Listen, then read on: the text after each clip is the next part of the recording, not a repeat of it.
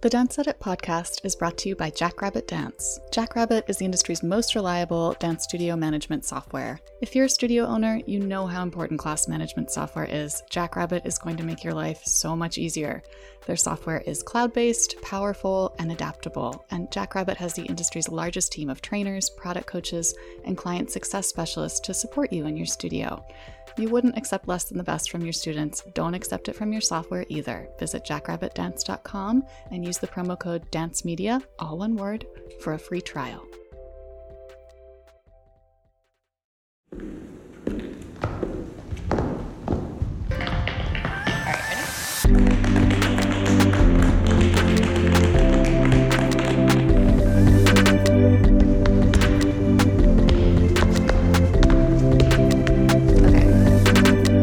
Hi, dance friends, and welcome to the Dance Edit podcast. I'm Margaret Fuhrer. I'm Courtney Escoyne. And I'm Cadence Neenan. We are editors at Dance Magazine and Dance Spirit Magazine, and in today's episode, we will be discussing the latest wave of COVID related dance cancellations extending through the end of the year, um, talking about the International Association of Blacks in Dance's important archival project, which is now officially launched thanks to a new grant having a little geek out, or maybe more than a little geek out, over the new trailer for the Hamilton film, as we do, and hearing from tap dance icons Chloe and Maud Arnold. Um, before we get started, just a quick reminder to subscribe to our daily digest at thedanceedit.com for up to the minute dance news, and also to follow us on Twitter at dance underscore edit and Instagram at the.dance.edit for up to the second dance news. Uh, speaking of dance news, we're going to start this episode with a headline rundown just to make sure we at least briefly discuss a larger group of top stories from the past week. So, Cadence, can you start us off? Sure. Um, the first annual Antonyo Awards honoring Black performers on and off Broadway was held last Friday on Juneteenth. Um, and Camille A. Brown actually won the award for Best Choreography for her work in For Colored Girls Who Have Committed Suicide slash When the Rainbow Is Enough. So well deserved. Love Camille, love her work. Uh, New York City Ballet standout Silas Farley has quietly retired from the company at age 26, uh, and he will be taking up an artist in residence position at the dance department of Southern Methodist University for the next school year. Great for you, Silas, but we're gonna miss you. so, very excited for your next step, but please come back. Come back. Um, in much sadder news, the brilliant dance writer Sally Banes, who discovered her own way of writing about dance as a social phenomenon and actually was one of the first dance critics to write about breakdancing, passed away recently due to ovarian cancer. Legend. Um, and the producing group behind several major West End musicals, including Hamilton, Les Mis, and Phantom, confirmed that these shows will not return before 2021, and currently the plan is to have them back, quote, as early as practical next year. Not surprising news, but. Yeah, I, I mean, the hope is that, yes, those musicals will indeed return in 2021. Um, in our next segment, we're going to talk about the not just delays, but actually full cancellations that were announced stateside this past week. Um, several of these announcements came from uptown dance groups in New York City. All of them came from large organizations with large budgets. Just further proof that nobody is immune to the effects of the pandemic. And in a way, bigger, less flexible institutions might actually be facing a longer journey back to live performance. Definitely. Um, so, something that was very striking was Lincoln Center and many constituent organizations announced cancellations through the end of this year, um, all within a few hours of one another. So, uh, New York City Ballet officially canceled its fall season as well as its Nutcracker, which is wild to think about mm-hmm. a New York City wintertime without a City Ballet Nutcracker. Um, American Ballet Theater canceled its own fall season, which takes place at City Ballet's home theater, the David H. Koch Theater. Um, and then Lincoln Center's general fall programming has also uh, been officially canceled until it's January or February. It's one of the two. Um, yeah, we also heard that So You Think You Can Dance would not be returning this summer for its 17th season, which um, Dance Spirit had talked to Nigel Lythgoe a few weeks ago, and at which point he was still hoping to find some kind of solution for it. Um, there was they floated the idea of if they couldn't actually film a live season, maybe doing some kind of season where they compared routines from previous seasons, put them head to head, which sounded wild, but it sounds like all plans along those lines. I mean, it also sounds like what I did as a teenager at summer intensives. It's, I was going to say, it's what we kind of all do in our heads constantly anyway, watching So You Think You Can Dance. On the confusing Dance on TV flip side, Dancing with the Stars recently posted that their new season is vaguely, quote, coming soon on their Instagram, which Wait, just. really? Yes. Posted it yesterday and it literally just said coming soon. No further information. No idea how they're going to pull that off, bringing in celebrities from around the world. But they usually have their season in the fall. So I have just no idea what is going on with that. Cadence, thank you for being our, our resident Dancing with the Stars That's what I'm fan. for. Whoa, I had no idea. Wild. Um, it is not all dire news. However, um, San Francisco Ballet, for example, went ahead and announced its 2021 season. Um, which, typically speaking, the way their seasons work is that they really kick off with Nutcracker, and then the bulk of their programming happens in the spring. Um, Nutcracker is to be determined, uh, but the spring programming, like there's a lot of premieres. Uh, Cathy Marston's Mrs. Robinson, which was supposed to premiere this past spring but wasn't able to, is back on the menu. Uh, they're going to be doing Balanchine's Midsummer, which they did exactly one performance One of before the. War Memorial Opera House closed in March. Um, so, and they're dubbing it, is it a season of hope, I believe? Oh, it was something like Or- Hope and Faith, or yeah, something Leap like of that. faith. Leap of Leap faith? faith. Because dance Yes. verbs. Yeah. Just acknowledging the uncertainties in this situation. Um, oh, we should also mention that Kennedy Center as well canceled Right. all programming through 2020, which uh, now has projected losses of I think it's 45.7 million over the 2020 to 2021 season. Yeah, even the honors are getting moved back all the way to March 2021. But it is worth noting also that they're planning to do maybe some outdoor programming, weather allowing. They're planning to do digital stuff. Same thing with Lincoln Center. Uh, City Ballet sounds like they're planning to do the way they did a digital spring season. They want to do something similar for the fall. So definitely looking forward to that. Yeah, and, and the ability to plan those kinds of seasons, that's one of the advantages that these larger organizations with their endowments have. They just have more resources. Um, we don't want to make it seem like these big old school institutions are the center of the dance universe because they are most certainly not. But their cancellations do feel like a, a bellwether for the industry at large. I mean, it's it's it's just a scary time for the dance world as a whole. I mean, understatement of the year. It is a scary time for the dance world. Yeah. Well, and I mean, it's one of the, you know, these are some of the organizations that still have quote unquote like full time dance gigs that exist. Mm-hmm. Um, and so seeing that kind of almost seem to be slipping away a little bit uh, when already so much of the field has become project based is a little like, huh, all right, how are we going to radically reimagine the dance world after this? Ooh.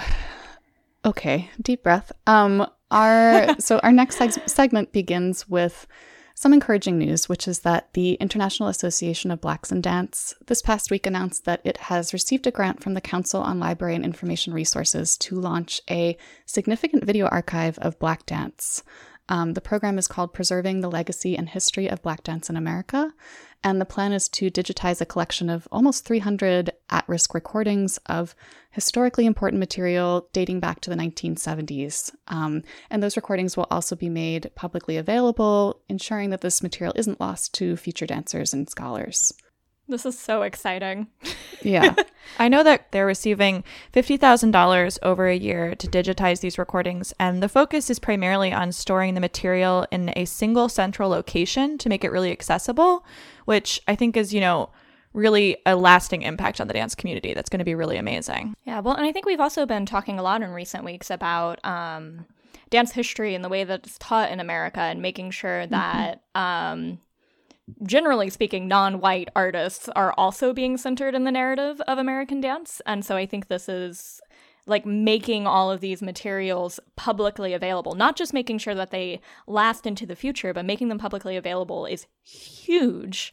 Um, and then also, I've kind of been quietly following this project from a distance for a while. Um, so IABD kind of started reaching out to its member organizations, I believe back in January 2019, uh, when they were getting ready to apply for grants. And the initial idea was they were just going to be recording uh, the IABD conferences, taking those and digitizing them. But then when they thought about it more, they're like, actually, let's like reach out to our member organizations, our constituents, and see what they have and see what seminal works we can collect from them. And so they're essentially going to be borrowing those works so that they can be digitized and then returning them uh, to the member organizations afterward. Uh, now that they do have funding to get this underway, it's just it's. I mean, I've I don't know how many different ways I can say this is so exciting, yeah. but this is so exciting. This is major. And and some of those member organizations that will be represented in this first wave of digitization are Cleo Parker Robinson Dance, Dallas Black Dance Theater, Lula Washington Dance Theater, Ronald K. Brown Evidence, Philadanco, to, to name just a few. The list is incredible. Um, and they're going to be available on IABD's website and YouTube channel and also via Howard University's Moorland Spingarn Research Center, their online archive. Lots of ways to access them. Major. I, I feel like I, would, I keep saying it. Major. I, um, I can't wait to I because digitization like is a long process. Like they're probably gonna be working on this for at least the next year. Um, but just like I just I need it now. I want to get my hands on all of this now. like my dance history nerd is showing so hard right now. it's my favorite Courtney mood. dance history it's kind of my perpetual mood. we should also touch on some of the other invaluable work that IABD has been doing, especially recently, including their I Said, Can You Hear Me Now letter, which came out just as we were recording last week. Please go look it up on their website. It begins Dear White American Dance Community and proceeds to lay out a list of the ways that white dance institutions and members of them have failed Black dancers and Black dance artists. Yeah, head to iabdassociation.org. You can find it there, as well as all the other incredible work that this organization does. We'll include that link in the episode description.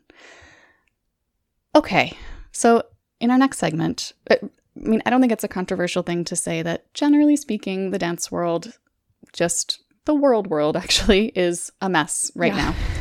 Um, but for just a moment in our next segment, let's leave the mess behind and talk about some news that pretty much no matter who you are is guaranteed to spark joy.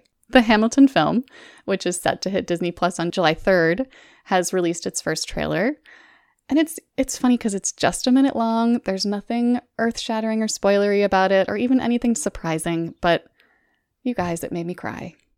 Oh my gosh! Chills, straight chills. I so something I really appreciated um, that uh, Amy Dallen, who works primarily in the comics industry, who I follow because I'm a nerd, um, tweeted something to the effect of if you are a person who has been obsessed with the original Broadway cast recording, you know, obviously you know it backwards and forwards and you know how incredible this cast is.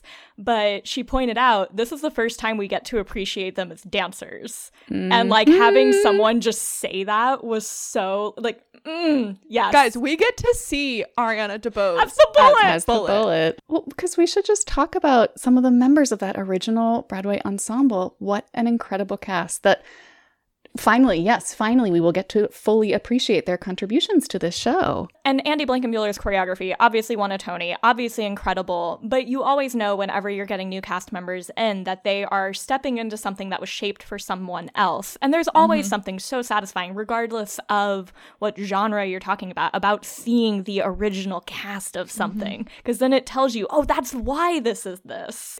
I don't want to downplay the brilliance of Lin Manuel's contributions, of course, but Hamilton isn't Hamilton without dance and dancers. Mm-hmm, and, it, you know, we're talking about Andy Blankenbuehler's choreography as dance nerds. We've seen a lot of it. Most people in the world have never even seen it, period. So their first yeah. exposure to this aspect of the show that is such a critical component to its success. It's just so good. Yeah. Uh, okay. So things to look forward to. Um, now we have the next installment in our voice memo series, which we're now calling Dancer Dispatches. Each week, we're asking dance artists from different corners of the dance world to share what they're working on, what they're thinking about, and what's inspiring them. And this week, we have a message from two of the most extraordinary tap dancers in the industry superstar sisters, Chloe and Maud Arnold. Here they are. Hey, Dance Edit listeners, this is Chloe and Maud Arnold of the Syncopated Ladies. During this unique time with COVID-19 pandemic, Maud and I have really had to innovate and get creative. This is a time where people need joy, people need to be uplifted, people need to be educated. And so we wanted to figure out how do we maintain um, our purpose and our programming in this unique moment. And so we built an online tech platform, Dance Tech, to be able to continue to bring top level tap dance training for all ages and all levels to the world. And we've done that through first our DC Tap Fest, which went online. Currently, we have a Tap into Joy program and we have Syncopated Ladies Girl Power Bootcamp coming this summer. And so all of that is at onlinetapfest.com. And it's been amazing to now through this uh, online programming reach people all around the world. And I think that's so important as we are fighting systemic racism to be able to create opportunities uh, for people who would not normally get them due to the disparities created through systemic racism. As Black women and as dancers, we have absolutely seen how systemic racism that we deal with in general overall society um, reflects that in the dance world. So right now, what we really have been focusing on and encouraging people to do is to amplify and magnify the black voices in your dance community, whether that be at your studio or at your convention or your competition, to really make sure that you're giving space for their voices to be heard and to be felt and to be magnified. And if you don't necessarily have a large black dance community that you know or are aware of, please reach out to us as we are building a, a database that we can connect you with people who live in your area. Also, we have a movement called Dance for Justice, and that is encouraging uh, dancers all around the world to find purpose and meaning in the work they're creating. And again, as Maud was saying, you can amplify the voice of others by d- dancing for justice. So um, we also have a Tap Dancer COVID-19 relief fund, and we created that so that tap dancers who um, have been hit really hard during this time have some sort of uh, small mini grant resources through our foundation. So for us, we are perpetually um, committed to our mission, which is to spread love and joy through dance. And though we are facing really tough times right now, we are um, uplifted by the idea that dance is this incredible language that brings us together and that can create massive change through the way that it can reach into our hearts and our humanity. And so uh, the Chloe and Maud Foundation is um, welcoming to all, and we are you know, so excited for everyone to get on board and for us to make the change through dance. So remember everybody, tap into equality, tap into equity, tap into justice. Um, thank you, Chloe. Thank you, Maud. And thank you for wow doing all the work that you do. I'm not surprised yeah. that you guys haven't slowed down a beat. They they are obviously hard at work. Please support all of their projects. Um, you can find out more about Dance for Justice and their COVID relief fund at chloeandmaudfoundation.org. And to learn about Tap Into Joy and their other class offerings, you can head to online onlinetapfest.com. We'll include those links in the episode description too. Um, so before we sign off, we wanted to try something new this week, which we're calling In Their Own Words. Um, BIPOC dance artists are continuing to come forward to testify about their experiences with racism in the dance world, and we want to continue to highlight and amplify their voices. So, here are a few quotes to consider that were given or written by BIPOC artists this past week.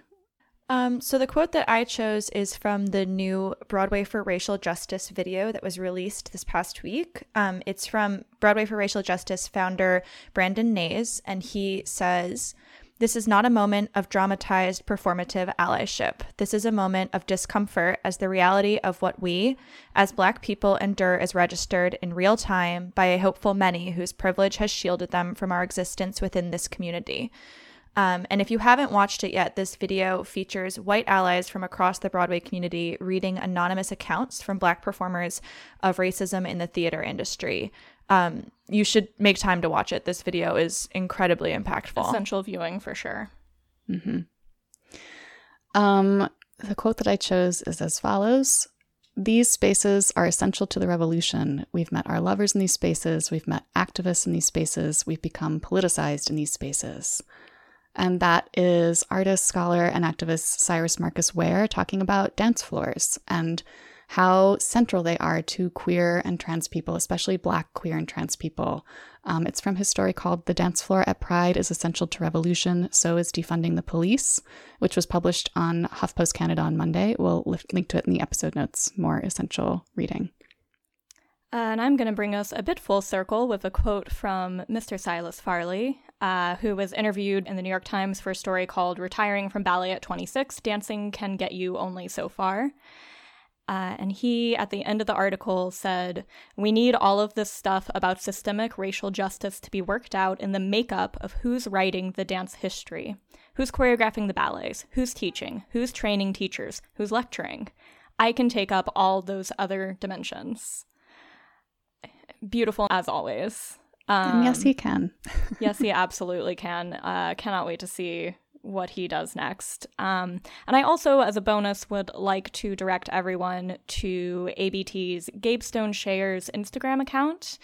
Uh, he posted a poem there on Tuesday that um, I think everyone should take a moment to read and digest. I won't even excerpt it for you. Just please go check it out and read it in his voice.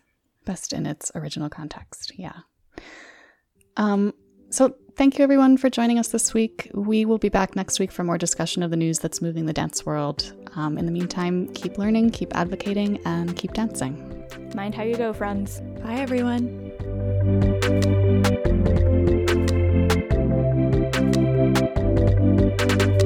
Dance Edit podcast is a product of Dance Media, publisher of Dance Magazine, Dance Spirit, Point, Dance Teacher, Dance Business Weekly, and the Dance Edit newsletter. Our hosts are Courtney Escoyne, Margaret Fuhrer, Lydia Murray, and Cadence Neenan. Our music is by Celestine, with special thanks to Broadway Dance Center for helping us record those footfall sounds. Find out more about the Dance Edit and subscribe to our daily newsletter at thedanceedit.com.